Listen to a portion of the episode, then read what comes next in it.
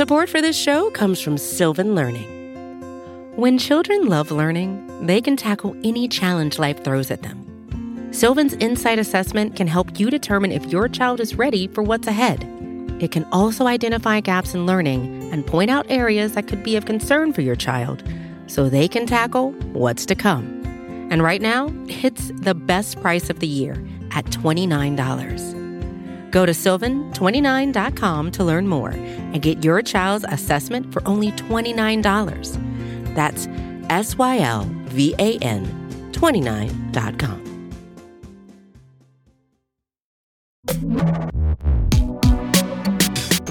Hi, everyone. This is Pivot from New York Magazine and the Vox Media Podcast Network. I'm Kara Swisher. And I'm Scott Galloway. Scott, are you still vacationing? Uh, I'm still in the Maldives. Yeah.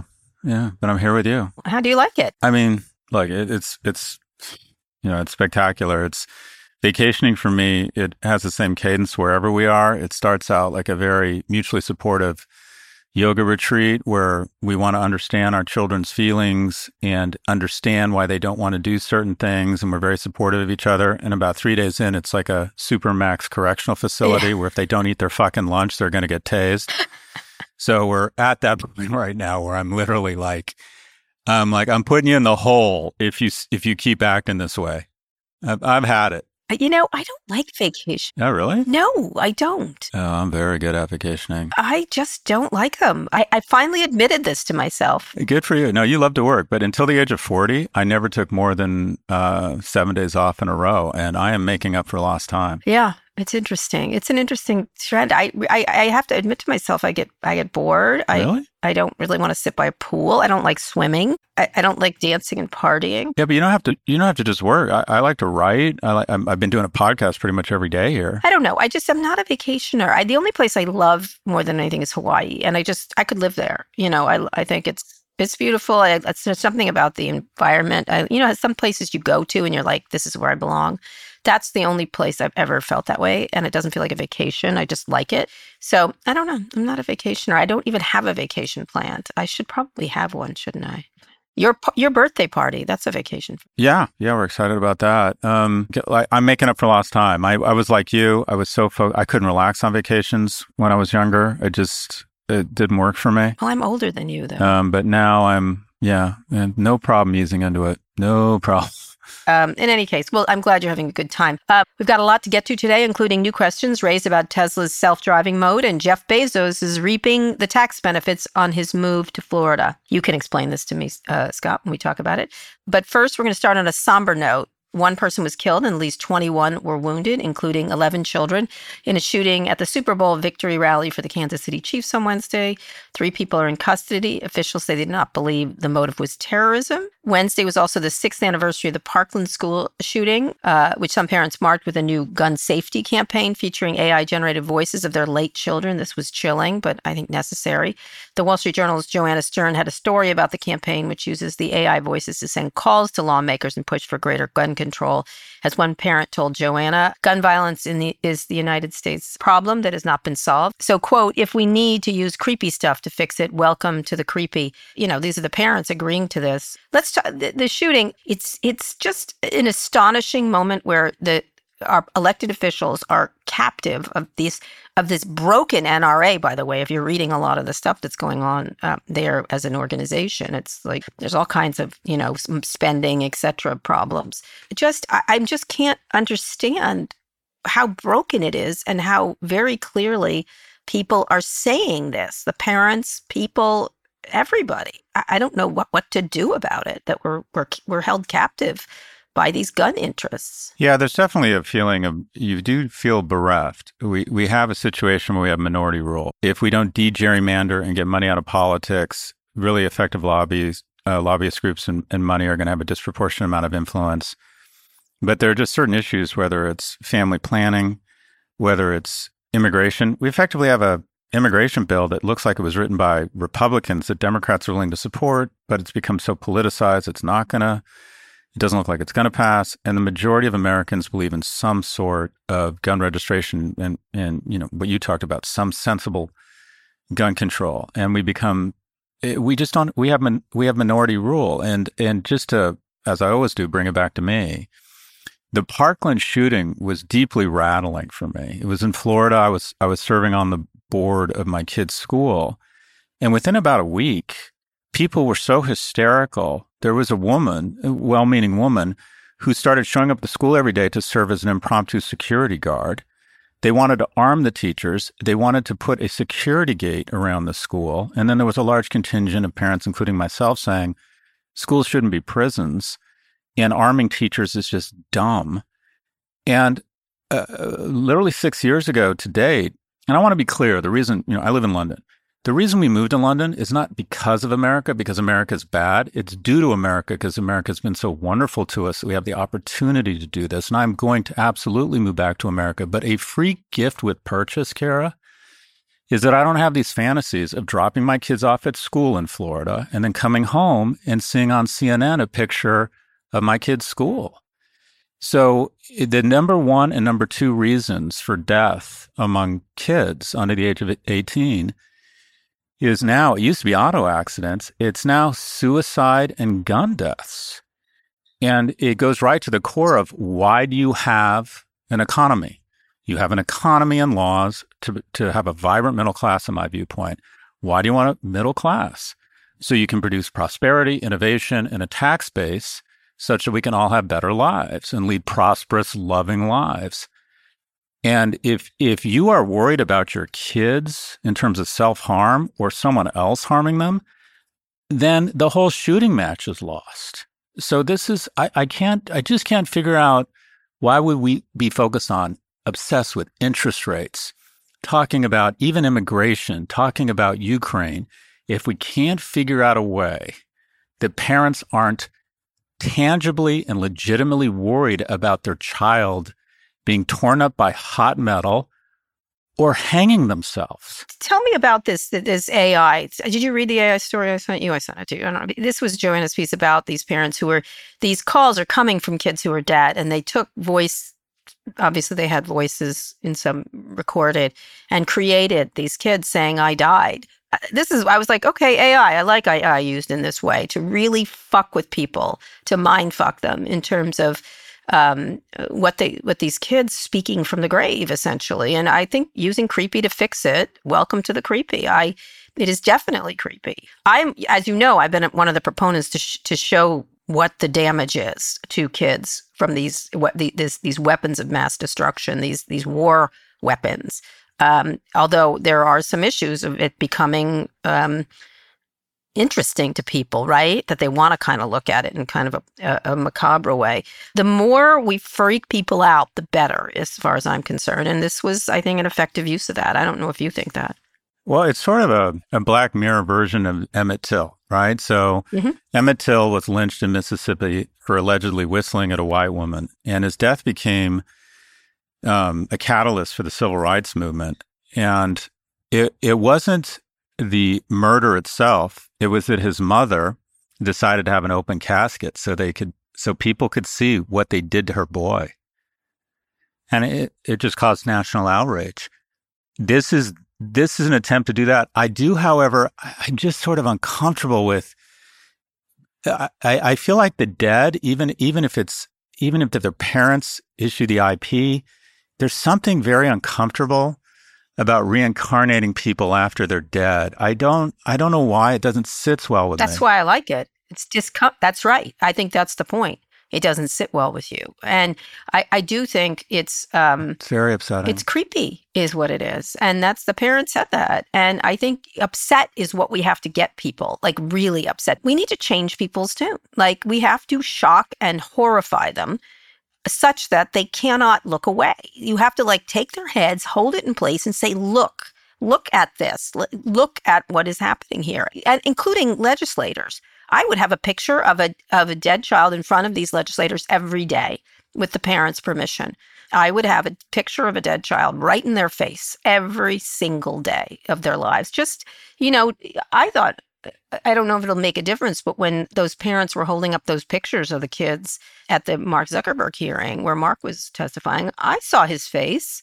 Maybe he won't do anything about it, but I saw something in his eyes that were like, oh, you know, Let them see it over and over and over again. This is where we part company, though. You have more faith. You don't think they care? I don't. I think Senator Rubio will suck anyone's cock to be president, and I'm not being. I'm not being. He does that, yes. And I would agree with you on Senator Graham too. And by the way, if that sounded like a homophobic slur, I apologize. I was saying that this guy will commit, will do anything. It's fine. To, in in his nonstop run for presidency, he has lost all these folks. Same thing with Graham. Graham is even worse because at least Rubio has a history of being a, a suck up. The notion they're going to find some sort of morality. I mean, we keep waiting for that. Unless you have ranked choice voting or final five that gets some moderates in there because term limits, from what I understand, are unconstitutional. You're just never, it, it, these people will only do what they think will get them reelected. That's it. Yeah, it's true. That's it. And the way you get reelected is by catering to the extremes of your party and by raising money.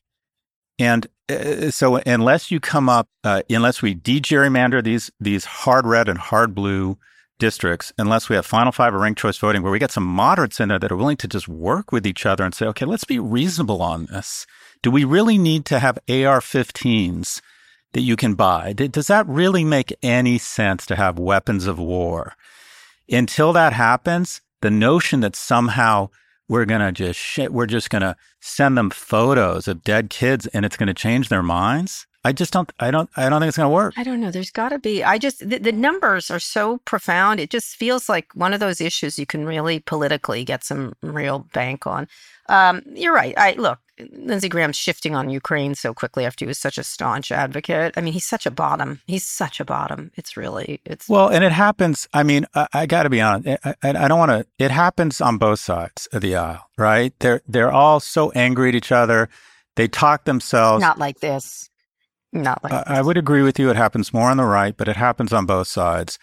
But they're so focused on embarrassing each other. They they've got ca- so caught up that if we only win, if we beat the other side, then we can do the good work. They never get to the good work. I'm going to push back. I think the Democrats have been much more moderate. You know, much more. We're willing to do this border deal we don't love. We're willing to do this and that. I think the Democrats are acquitting themselves with some level of we need to govern. I think the Republicans have totally and utterly lost the narrative um, as a group of people. Yeah, the only the only caveat I would put there because I feel like it's my job to occasionally, you know, play the steel man here is the, the Democrats, in my view, have not been moderates on Israel. And I think it's taken a lot They're of. moving that way. Though. I hope so. Uh, look at John Fetterman. Biden said something. Hakeem Jeffries, the the new guy that got elected from Long Island as a Democrat, is pro-Israel. But anyways, I, I do. I, I, get it. I just think there there's there's at least you're hearing debate that is debate, like actual debate, versus just like Lindsey Graham shifting on Ukraine, literally compromat or endlessly he wants a job in the Trump administration. Either way, you're a repulsive little man and a sad little man. Anyway, speaking of sad, X is potentially violating U.S. sanctions by letting terrorist organizations buy check marks, according to a new report. Well, they need the money. The report from Tech Transparency Project shows X has taken payments from accounts that include Hezbollah leaders and Iranian and Russian state media. The company said in a statement that it has reviewed the report and will take action if necessary. It's started to remove some of these checks, apparently. And of course, for once, Elon is keeping his mouth shut uh, because they, that's what they're doing. The statement also said, We're always committed to ensuring that we uh, maintain a safe, secure, and compliant platform. They're not committed to anything. They're not committed to anything, honestly. Yeah, but this uh, the whole check thing has been a disaster for them. It's hard to tell uh, as far as I can tell, the check. No, they can't run the company. They can't run the company. Yeah, the the check is just uh, someone who has very limited following based on their own merits wants to be put up, and that's fine. Okay, sell sell me sell me followers or relevance. That's fine. I don't. You know, that's almost like paid advertising. What strikes me is, and I haven't been on Twitter in now nine months or something but I go on threads. It's striking to me how quickly they have both turned into Fox and CNN, respectively. Mm-hmm. I find Twitter is gone so red pill. And also, to be fair, I think threads is very left. It's very blue. Yeah, I would agree. And I can put up a picture of Biden and it'll get a thousand likes on threads with almost no commentary. And it's very, it's very left. And then I read some of the shit I read on Twitter, when people forward me something, it's definitely gone red pill. It's like, and, and Twitter used to be fairly, like, I would almost say center left. Would you describe it that way? I would say, I would agree with you. I would agree. I, I don't know if Twitter was sort of you'd see the trolls and the left, the both of them sort of battling it out, and now it's really a right wing. It's a right wing mass As well. It's it's useless on many occasions. It's just useless as a platform in terms of having interesting conversations. Um, in Threads, I can ha- I get better feedback that's more for most people. It's more civil, but the other day I kind of took your point of view, which was I had threaded um, a Jack Shafer piece that said the New York Times was doing just fine on the Biden coverage of old. And he made an argument. I didn't agree with him. I kind of agreed more with Margaret Sullivan. I thought they went over the top. It's more civil. I'll say that about it. It's more civil. I, all he said was read. The reaction I got was so demented. It was really, it was crazy. And so then I was like, "Fuck you! I'm gonna, I'm gonna like, I'm gonna go in here and say, you should read these things." And instead of reading it, they want it. Well, how dare I post it? And so everybody who's following me on threads, please don't. If you don't like what I post, it's none of your fucking business. Like I just I just said read. I didn't say read I like this. I didn't say read I disagree. I just said look at this. This is an interesting point of view. You know, you know what this reminds me of? Have you seen the TikTok? There's this great woman. She did the best TikTok. And she has pictures of Tracy Chapman speaking. And she's like, She's like, look at Tracy Chapman. This is the skin of a woman who doesn't get in the comments. This is the skin of a woman who has nothing to prove. This is the complexion of a woman that doesn't take shit. I mean, she just talked about how radiant her was and how beautiful her skin was. And she's like, this is the skin of a woman who gives zero fucks. and it's like, and she approached it through like a beauty tutorial. This is how you get amazing skin.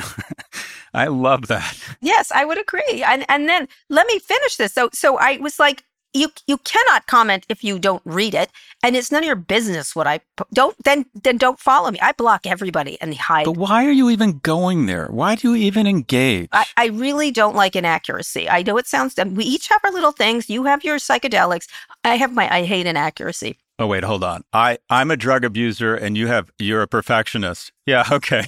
okay.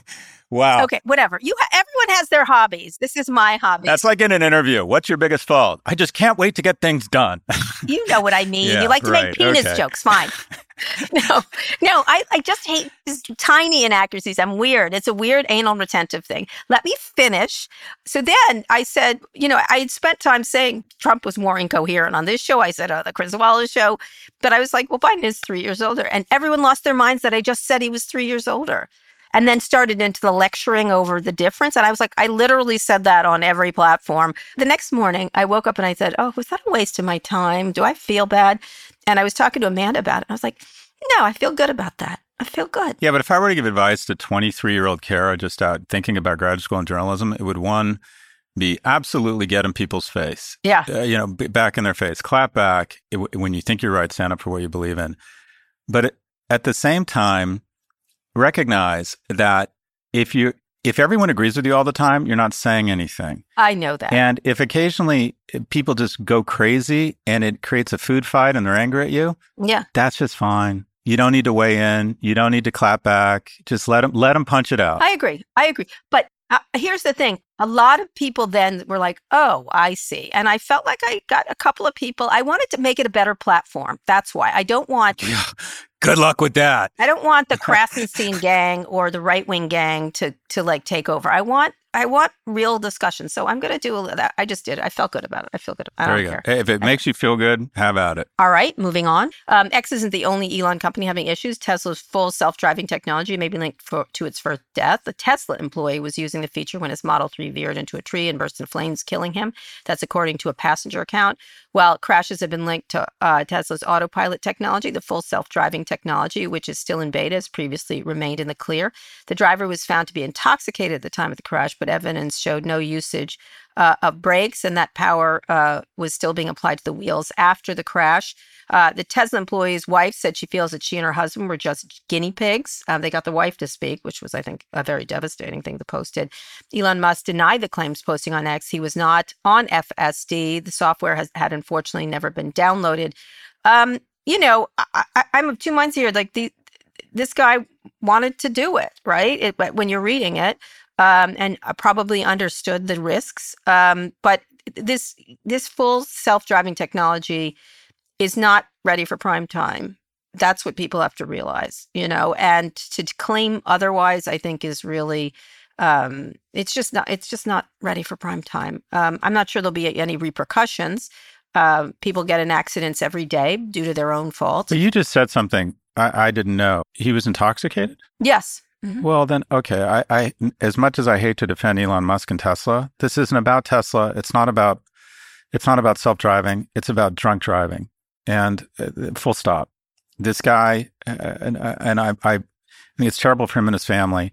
When you get behind the wheel intoxicated, you're taking your and other people's lives in your own hands. This has nothing to do with Tesla or automated driving. Full stop. This is a drunk driving death, and it's tragic for him and his family. And I hope other people decide that y- you just don't drink and drive. Full stop. That's it. End of story. But by the way, but, but using this self driving for anyone who's used it, which I have, you really need to be paying attention. You need to be paying attention, and to to rely on any of these things fully is a mistake for you and your family. Right? It just is. Um, and you should be aware when you're driving, driving the car, right? And of course, dr- drinking is a problem. I can't not drive when I'm in the passenger seat. I'm like, slow down. Much less when I have my hands on the wheel. The idea of a computer. Uh, I, I, I think eventually, um, I'm. Uh, oh, I can't believe again we're agreeing with Elon. Eventually, this and not just Elon, a lot of people. Eventually, this will all be self-driving, and it will work pretty well. And occasionally, we'll have some deaths, and there'll be a mistake, as there is constantly with people driving. Um, and I feel terrible for his wife, but he should have been. Um, he's dead, so he, he, should have not done this. He should have not been drinking. He should have not been just relying on it. Um, the people who do these self-driving have to, for some reason, they're selling it so hard they have to say it's perfect and it's just not. It's just not. But it is promising. It is interesting. It is inevitable. Uh, but in this case you need to be careful uh, no matter what you're using. Uh, i'm a big supporter of the idea of full self-driving so we'll see where it goes people get mad at me there was a you know in san francisco they lit a waymo on fire they're so mad at it i can't wait for i'm fascinated by aviation i I think the more logical place, but psychologically people can't get there, will be automated flying well, it kind of is now. Eh, well, that's right. It is. It already is. And the the few times there's an air disaster, it's almost always pilot error. The engineering, these things are so over engineered. The software is so outstanding. There's so many. The systems are redundant. And I have a lot of respect for pilots. I know them. Um, but it's gotten to the point, in my opinion, uh, that should be the place we should. I mean, the first place to go is long haul trucking. They can go from two in the morning till six in the morning, which is working when no one's out there it, it, it, they're going to have to take some of that money and reinvest it in retraining because I think the, the number one job in terms of employment in America is actually truck driver for people without a college education. But there's just Uh, uh, to be to have someone sitting there's on. There's not long, enough truck drivers. Do you know that? There's actually hundred thousand fewer than we need. But go ahead. Is that right? Th- that to me is where it should go. But yeah, I think I think we should have a lot a lot of automation. I don't I don't I, I'm I'm here for it. Yeah, I think I still I got to tell you I still like a someone who can fly a plane up there. Just one, maybe, like just in case. But that's why it'll take longer than it should because people want someone, unfortunately, usually with a deep voice and good hair who says, uh, you know, buckle up, nothing to worry about. Just some chop, folks, we're fine. You know, just, and you're like, okay, we're fine. Someone was in Vietnam and eats beef three times a day is telling me everything's fine. I'm trying to think, what do you go in that you let Nothing. An elevator. You're okay with an elevator, aren't you? Like, and it used to be operators. Oh, automated trains at airports. I mean, yeah, there's a lot of stuff. Automated trains. You're right. Well, there's a guy in the front at trains. Anyway, we'll see. We'll see where it goes. I'm, we're so sorry for this family, but it's a little more complicated. We're going to take an Elon side on this one. I don't know. I, I don't think he's telling the truth about what's in it. Um, but they need to stop pretending it's perfect. All right, Scott, let's go on a quick break. When we come back, we'll talk about how Jeff Bezos moved to Florida saving him millions, and we'll take a listener mail question on how to teach kids basic financial literacy, your favorite area. Support for this podcast comes from Constant Contact. If you're a business owner, you already know that it's really, really hard to cut through the noise of everyday life. If you want to connect with your customers, you need to break through the noise. You need Constant Contact. Constant Contact is a marketing platform that makes it easy to reach new audiences, grow your customer list, and connect over email, text, social media, and more. Whether you're a marketing guru or just learning the ropes, Constant Contact offers writing assistance tools and automation features that make it simple to say the right thing at the right time. So get going and start growing your business today with a free trial at constantcontact.com. Just go to constantcontact.com right now. Constant Contact, helping the small stand tall. ConstantContact.com.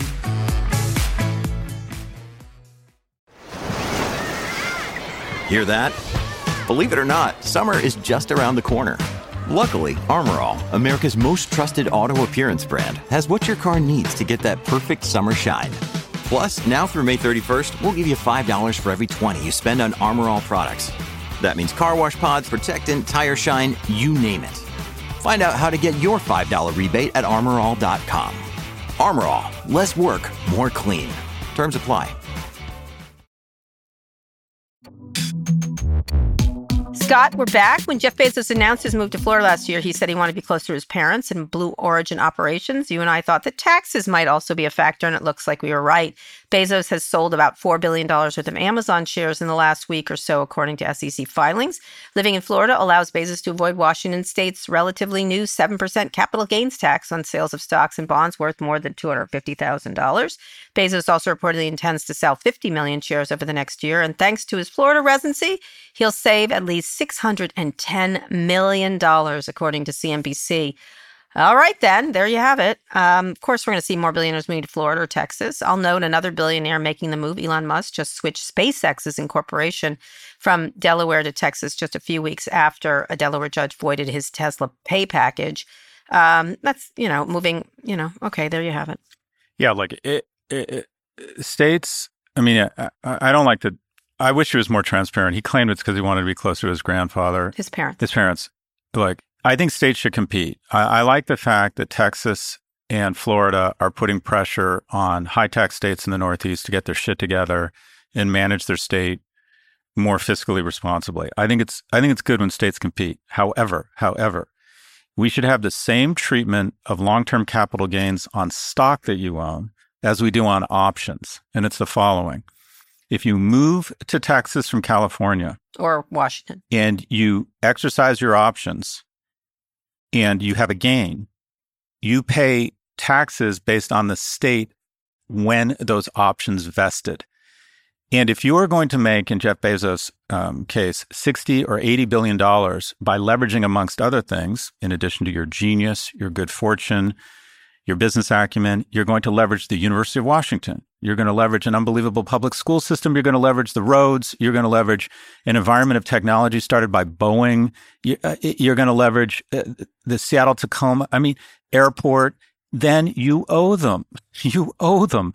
And if you have built $60 billion in wealth leveraging the infrastructure of Washington state, you need to pay taxes to Washington state on that 60 billion. Now, if and when he decides to move to Texas or Florida, if that 60 billion goes to 100, then fine, he pays no state tax on that incremental 40. Similar to what we do with options. We know how to do this. It's a little like a divorce, right? When people are trying to move to another state to get a better like you got to pay your divorce bill. Except you get you get 100%.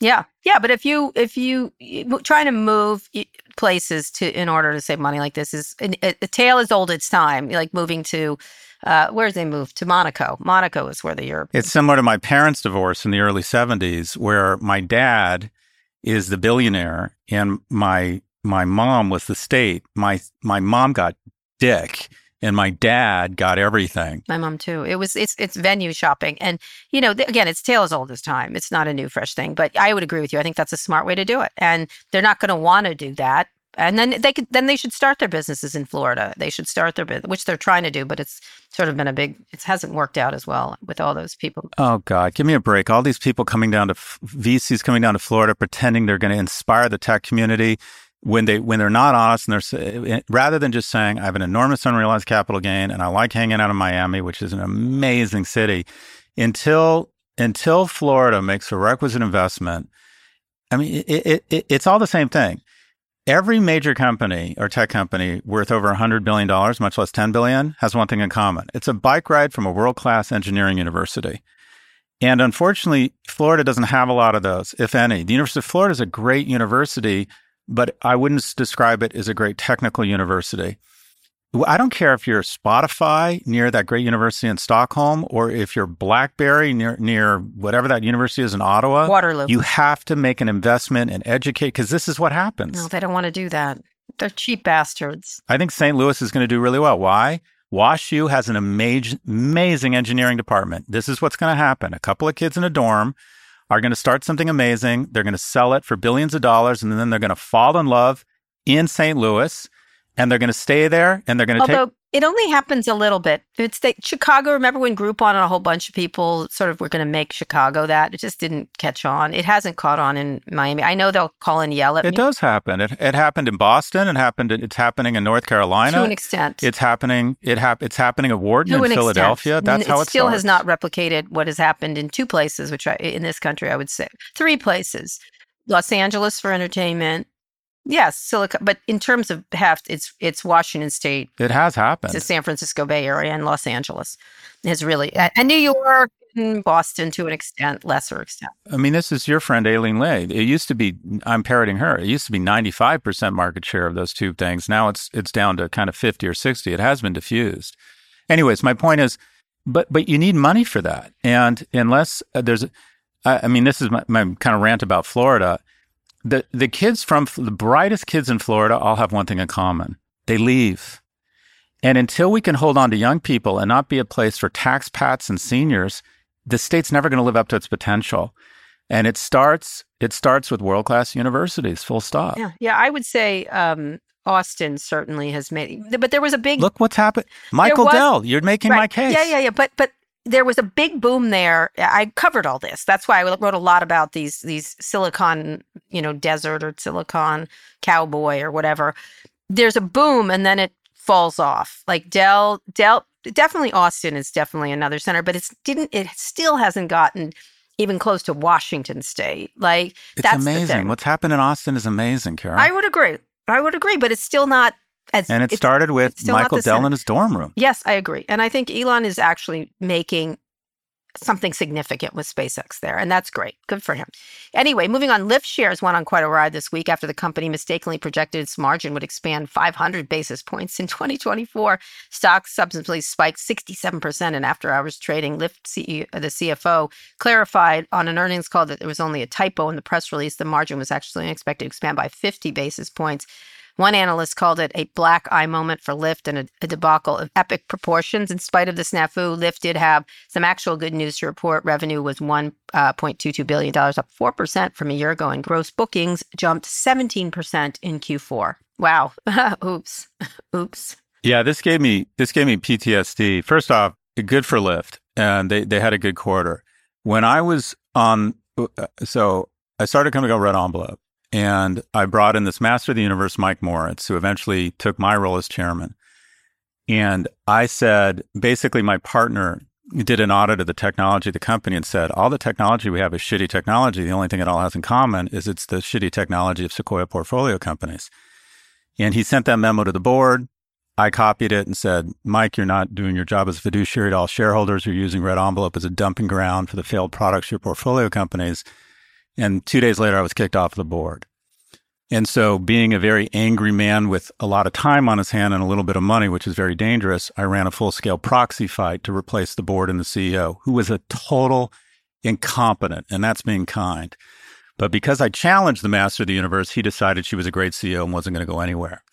About six months later, she went on an earnings call and said, Oh, when we said we had gross margins of 48 points, we were wrong. We overestimated our gross margins by a thousand basis points, and our actual gross margins are 38 points. And the stock went from 12 to seven in a single trading day. And at that moment, I knew I was going to win the proxy fight at the next annual meeting because every investor went, This management team is totally incompetent to overestimate gross margins by a thousand basis points. So when I saw that, but this quite frankly wasn't as bad. This was a typo. This wasn't management coming together and trying to figure out like just getting numbers wrong. This was a typo, but it sent the stock on a wild ride. And my guess is there's going to be, I'll be curious to see if there's shareholder lawsuits, but it's more sort of, it makes for good spectacle here than anything else. But the stock went crazy thinking that they had vastly outperformed. It was a beat, but they thought it was an amazing beat. Anyways, it was an opportunity for me to relive my tour of Vietnam called Red Envelope. Uh, lastly, a match group, home of Tinder and other dating apps, is being sued for creating addictive products. The lawsuit claims the business model is predatory and rewards compulsive use, accusing the company of negligence and violation of consumer protection laws. Uh, the accusation of similarities to litigation other social platforms have faced uh, about knowingly designing addictive features in a statement match called lawsuit ridiculous and said it had zero merit.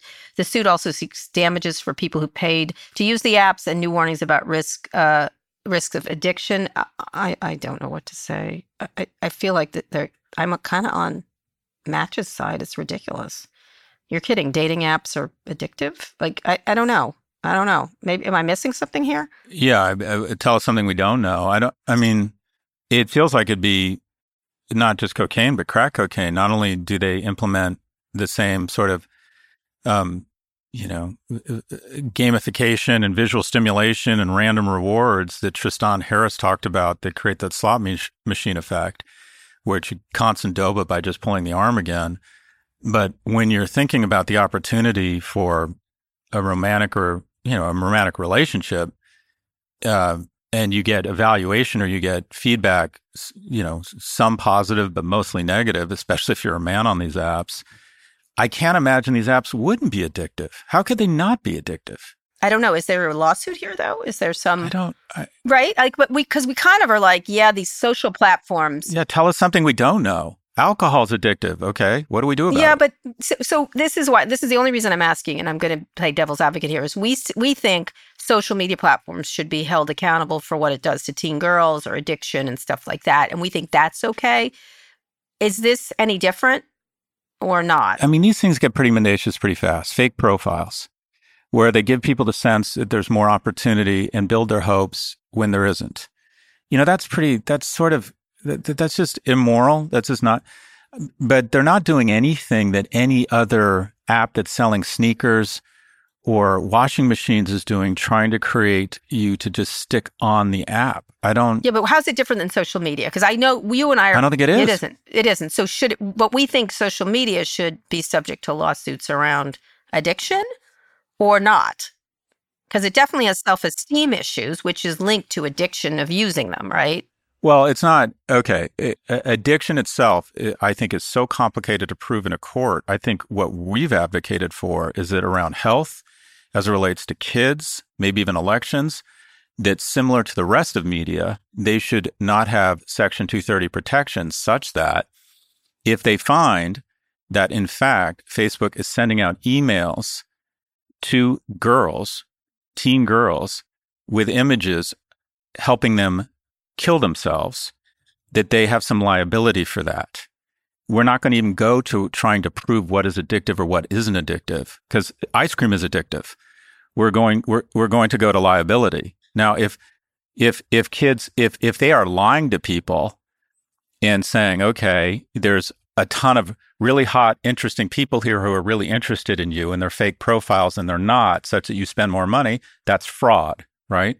But I don't, I don't, I don't, uh, you know, we have big laws around addiction. We tried to outlaw alcohol. It didn't work. I, I don't, I think that's tough to figure out. What about like something, I, I suppose like on cigarettes, there's warnings, right? Maybe they could have warnings on them in this regard. Warning pursuing love is addictive or bad for your health. it is. Addicted to love. Play that song. Might as well face it. You're addicted to love. I've never been on a dating app, uh, although uh, my nickname at the office was Swipe Left. What is Swipe Left? Tell me. I don't know because I've ne- Swipe Left is I'm not interested. Oh, okay, got it. Okay, okay, I like that. I'm going to call you that. Swipe Left. Thanks for that. No problem. I, I personally, would I advise single people? I, I think it's easy to be a purist when you're when when you're in a when you're in a relationship. If I were single, I would be accepting every in- invitation to a dinner party. I'd be letting my friends know that I was single. I'd be politely and in a dignified way when I met people professionally, following up and seeing if they might be interested in coffee and trying to sense if they were in fact interested in me in more than a professional relationship, which I think is okay. One in three relationships begin at work. And I'd be on the apps because the most rewarding thing in your life is going to be finding a romantic and sexual partnership where maybe someday you decide to partner together economically and have children. And you know what? It's really fucking hard and it requires effort and rejection. And I, I, I say do it all. I, I, see all the negatives. There's a great Vanity Fair reporter wrote a great story about sort of the way men treat women on these apps, and I didn't like it. It was really kind of repulsive. Um, I think it's the opposite, Kara. I know. And let me just finish. Let me just. So I there's lots of issues with these apps, including fraud, bad profiles, et cetera, et cetera, and sort of the way people treat each other is kind of um, interchangeable and fungible. Um, which I don't like, but that happens in life at bars too. So it's not like a new, fresh thing. Um, on the whole, I've had heard as many as horror stories are, I think there's been a lot of really wonderful stories of people meeting on these things. Many Agreed. of my friends met on apps, met yeah. and are married. It's been great for the many, gay community. Many, many, many. Yeah, absolutely. And not always. It sometimes can be very uh, lonesome. I, I talked to a lot of gay men about it. You know, it's more transactional. It is what it is in that regard. But um, I think they makes them. A friend of mine keeps taking it off his app because it makes him feel bad. Louis took uh, had a dating app. He took it off, made him feel bad. Um, uh, you know, I just I, have never used them, so I don't have I can't speak from experience, but I do think on the whole they're kind of okay. Just like I think they're better than bars in some cases. Bars can be really depressing. what what dating apps do is they speedball a market, and that is because everybody thinks they have access technically to everybody. They, in some instances, women increase their standards.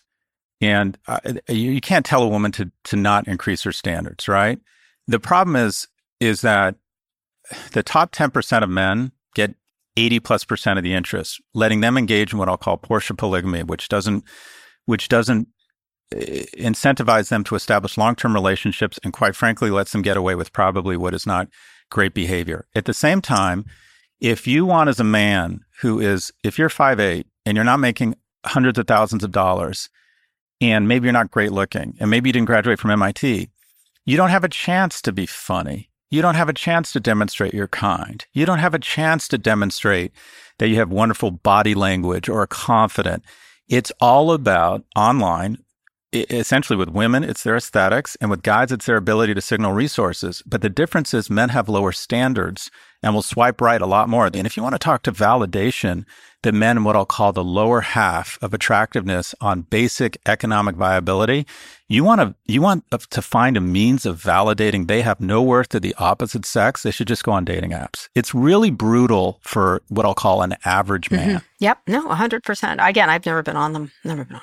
I'm too famous. I've heard actually though. You know what? I won't say their names. There's some very famous people. Oh, oh that that fancy app, right? That uh, that fancy app. Raya or whatever. Raya, the League, yeah. whatever. Raya, the League. Actually, it's not true that I've never been on the app. Years ago, I'll tell this story very quickly. Bear, and I didn't actually didn't put it in my book. Um, Barry Diller uh, called me and said this is a really cool app. They had just invested in it, and so I I loaded it up and looked at it. And I had written a lot about dating apps, you know, all the other ones that existed, um, and they were different. I I knew what the how they worked, and I hadn't. Um, um, this was what's uh, Tinder. It was Tinder, and uh, so I looked at it, and I, I, you had to load yourself up to be to look at it, and I was like, oh, all right, I'll create a profile to see how it works, which I do with a lot of apps. And I didn't realize you're up live the minute you do it, and all of a sudden, I started to get like essentially older lesbians and go- young goth girls like went at me and i was like what? I'm live? Like what? You can't you couldn't skulk. You couldn't you couldn't like wander around anonymously on it. And i was i i was married at the time and i took it right down. I was like oh my god i was like live on it. Um, but it was super interesting for the four seconds i was on it. It's funny because I, I did something similar. I went on seeking arrangements and since then, I've been having sex with Russian and Brazilian girls in exchange for $400 and a bottle of Roche Posay. And I've been doing it for seven years, but strictly for research. strictly for research. Okay, strictly, strictly. I wonder, is that what it costs? I don't even know what it costs. I just pulled out of there. It's got to be more than that. I don't know. I don't know what you're talking it's about. I'm just trying to move on as fast as I can to get us out of this. Okay, Scott, let's pivot to a listener question.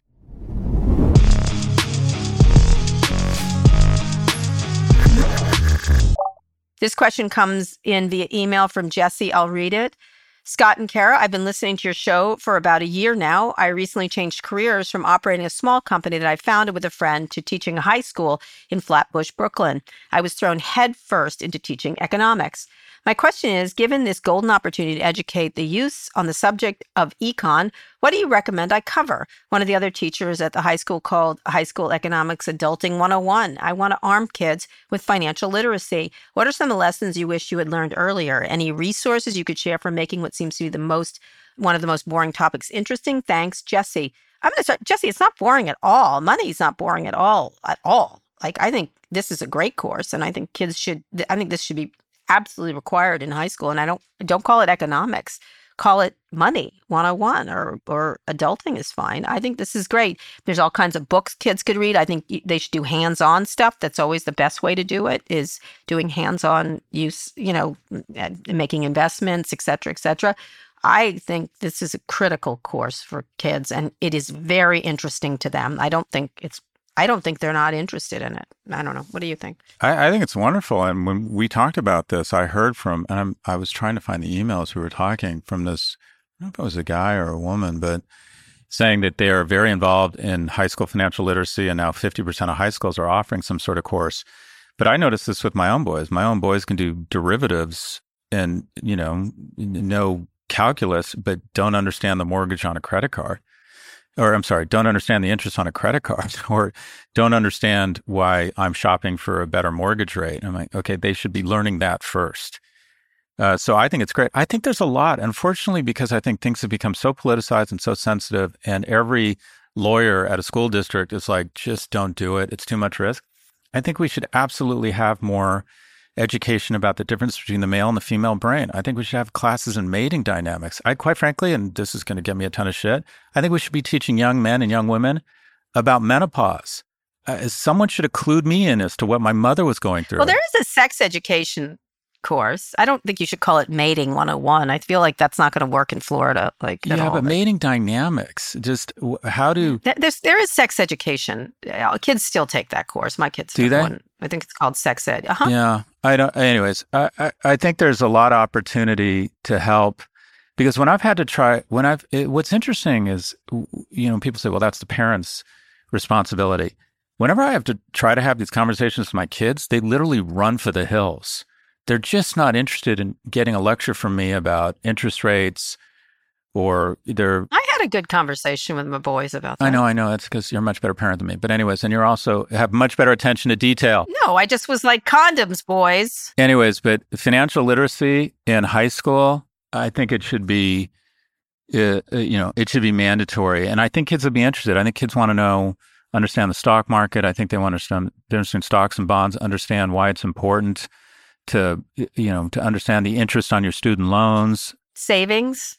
What's good debt? What's bad debt? I do think parents though should take it. I i i spent a lot of time with, like recently with alex because he's sort of on his own for the first time financially over uh, uh, all kinds of things. Like not just that like not just getting on a plane but there's a there's a mess in your airport I was like, figure it out. And then he did. Like, and I'll give you three tips, but figure it out. And we do that with money. I've been doing that with money for them for a while. Like, you know, pay your bill. Like, and they're like, well, what do I do? I'm like, here's, I'll, I'll tell you once, and then you have to figure it out from there. Um, uh, we, I recently was discussing mortgages with Louis because, you know, he just, at some point soon, he'll th- be thinking of saving up for a house or something like that.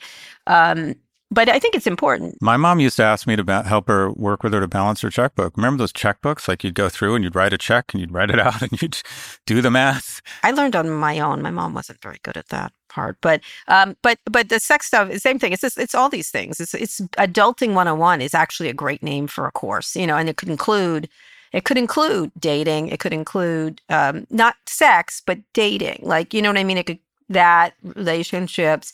It could include um, um, finance, uh, getting an apartment, renting, all kinds of stuff. Hygiene. I know it sounds dumb, yeah, but hygiene really would be interesting. interesting. Do you want yeah, me to talk to your kids idea. about anything? Do you need help? Yeah. Yeah, no, you, uh, we, uh, we, I need yeah. you in India right now. I need to uh, get on a plane right now for the southwest coast of India because I have oh, had it with them. Say, I have had I just it. was like, two things, boys. You be nice to ladies. If you aren't, I'm going to break your, your arms and condoms. Thank you. That was my entire discussion. All right. That's what I, it's your responsibility. There you go. It's your responsibility as a man. That's what I said. Anyway, uh, and they, they were okay. They weren't. They didn't. They that didn't flee. That's they good didn't advice. flee. I was very straightforward with them about it. Anyway, that's that's what we say. Thank you, Jesse. Good. I'm glad you're teaching that. It's really great, and every high school should have it. All right. So if you've got a question of your own you'd like answered, send it our way. Go to nymag.com slash pivot to submit a question for the show or call 855-51-PIVOT and be as smart as Jesse. That's a great question. All right, Scott, one more quick break. We'll be back for predictions.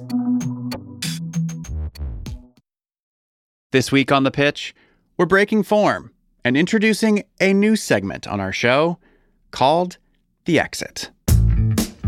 You had your first exit at 18 years old your second at 24. And then six months later, you start another company. This one's called Shipt. The company just exploded overnight. And then you realize, all right, we need more money. So you went out to Sand Hill Road. I'm not a West Coast type. I didn't have feel for the game, but I figured it out really fast. What did you think when you threw out the number? It is very easy to get distracted and excited and thinking about what you're going to do with your millions. I ran the company out of money. I know my CFO and everybody was thinking this is nuts. Oh, Shipt. Do you have any regrets about Shipt? How Bill Smith, a high school dropout from Birmingham, Alabama, started, scaled, and sold his startup for $550 million in three years. That's this week. Go right now and subscribe to The Pitch wherever you listen to podcasts. Okay, Scott, let's have a prediction from you. I don't feel like I've had one in a while. Go for it. Yeah, mine are pretty. This one's pretty boring, and I think I'll agree with it. I think that um, two people are going to have um, an outsized impact on the election, and and I'm talking our book because we're both progressives here, but um, we talked about last week. I think Taylor Swift could be a seminal force in the election with the turnout the vote. And I think we're going to hear Did you her. see that poll? I didn't. One in five Americans believes she's Oh, it's a oh, it's a conspiracy. conspiracy that she's state. she's Yeah. she's working with the CIA or whoever. It's crazy. One in five, and about half of America has heard of the conspiracy theory. I don't know. Less than half of America has a passport. There's a lot of weird stuff going on in America. But Taylor Swift we talked about. But the other one, I was so blown away by uh, Jon Stewart's inaugural show. You liked it. A lot of some people criticize. I loved it too. But go ahead. Uh, I mean, Go ahead. Tell me why. I agree. He hit everyone in the fucking face. I mean, he just said, I mean, the moment when he said, it was just so hilarious when he showed all the clips, all of Biden's cabinet. And he was like, I was with the president today and he was sharp and he was focused and he was on point. And then John Stewart just goes, do you have any of that on film? Because we never seem to capture those moments on film. And then he goes after Trump.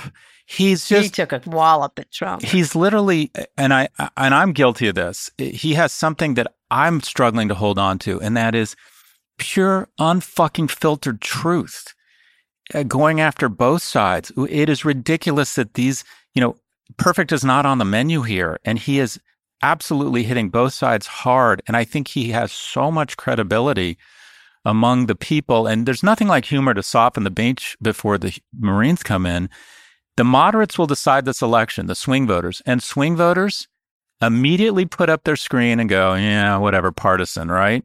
This guy is so is so hard hitting on both sides that I just think a tremendous number of really important voters. Well, that's the criticism he got. Let's just let's just address that. They did. They were like he focused too. You know, there's not the the argument is there's not a comparison between an old guy and an old guy who's a fascist, and we get it. I've said that last week, right? but it wasn't the, the but the story wasn't about fascism. The story was about these guys being too old. I know, but he they were saying he should have he should have noted that one of them is a fascist and and more. That's I'm just telling you. I'm just I, I get it, but the, the reason why he's so effective that's what he got criticized for. I'm just telling you. I, I'm sure the right would have said, yeah, but eh, they should have pointed out that Biden just seems really fucking old. I mean, both sides have their yeah, but that they would have liked Jon Stewart to do.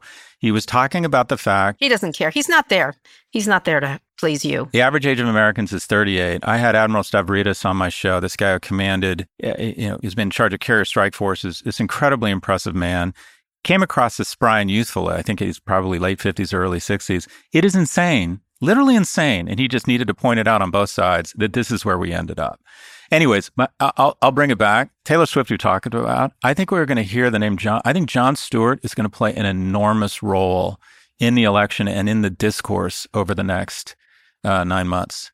I would agree. I also threaded that. I said this was true. He still got it. He still fucking oh got God, it. And great. again, I got whacked by all the lefties um, and progressives or whatever.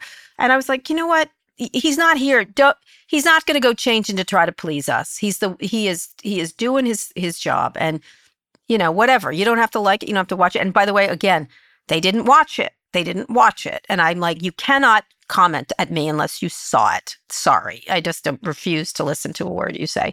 And I'm going to block you if you do that. Um, one of the things I th- think he said at the end, which I really resonated with me, is um, sort of blame game that goes on with everyone feeling like I've gotten, I'm terrified, I'm this he turned he said it's up to fucking you every day you got to get in there and fight the fight you can't you have to stop blaming everybody else it's about it I, I was trying to make this point they were like you know they were attacking the media fine attack the media but you know who's who it is it's voters go persuade voters you have tools to persuade voters the media is not going to save you. The media is not going to save you. It's just not. I like it. it you are. You, he said this at the end, and it was so articulate. It's like stop fucking belly aching and get in the get in the fight. Yeah, get in the fight and do what you want, but stop complaining. And I love that. I thought that was a particularly good, um, outstanding, a good thing for outstanding. That, that was, was outstanding. Oh my gosh, I watched it on YouTube last night. That was some of the fastest twenty minutes I'd seen. He, and by the way, ratings are up you can talk about he's old and the, nobody's and the decline in these shows. That's 100% true. But ratings were fantastic for that. It was fantastic for the Super Bowl. It was people will watch if good shit is happening. That's just the way it is. Um, and it, it, rose rather significantly. She's he's sort of like the Rachel Maddow slot, right? MSNBC has her, and uh, and people really like what she does. Um, He'll play a much bigger role than Rachel Maddow because mo- moderates put up a screen when they see Rachel. As outstanding as she is, I, I agree. I agree, but I'm just saying there's. I'm not, I'm not going to comment on her politics. She shows up with real work. She's an outstanding professional, but he he will have. It's it's frightening and it's true. This election is going to be decided by fifty to hundred thousand kind of ex-urban soccer moms in three or four states. And those folks, persuadables. Uh, one, I think they, I, I, think a lot of younger people are going to turn out that ordinarily wouldn't turn out if Taylor Swift tells them to. And I think as we go younger, they're more democratic. And two, Jon Stewart just, I think, increasingly will highlight the truth. And the truth is on our side, Kara. He does. We have some really unfortunate features about our guy. I, I, I think it's insane that we have this guy running, quite frankly. But he's he's too old but he's not a fascist and he's not a criminal. and he's and he's a decent man. And he's a good man. And he's been effective. And by the way, your point about youngest administration, you're right. It's a young administration. Yeah, and he's surrounded himself with youth and vigor. Jon Stewart will call balls and strikes, and the balls and strikes are on our side over the last, over the next nine months. And I think a lot of moderates are just going to listen to this guy. You watch, Trump's going to go after him and start attacking him because he's going to realize he's starting to hurt him when he just highlights the truth every week.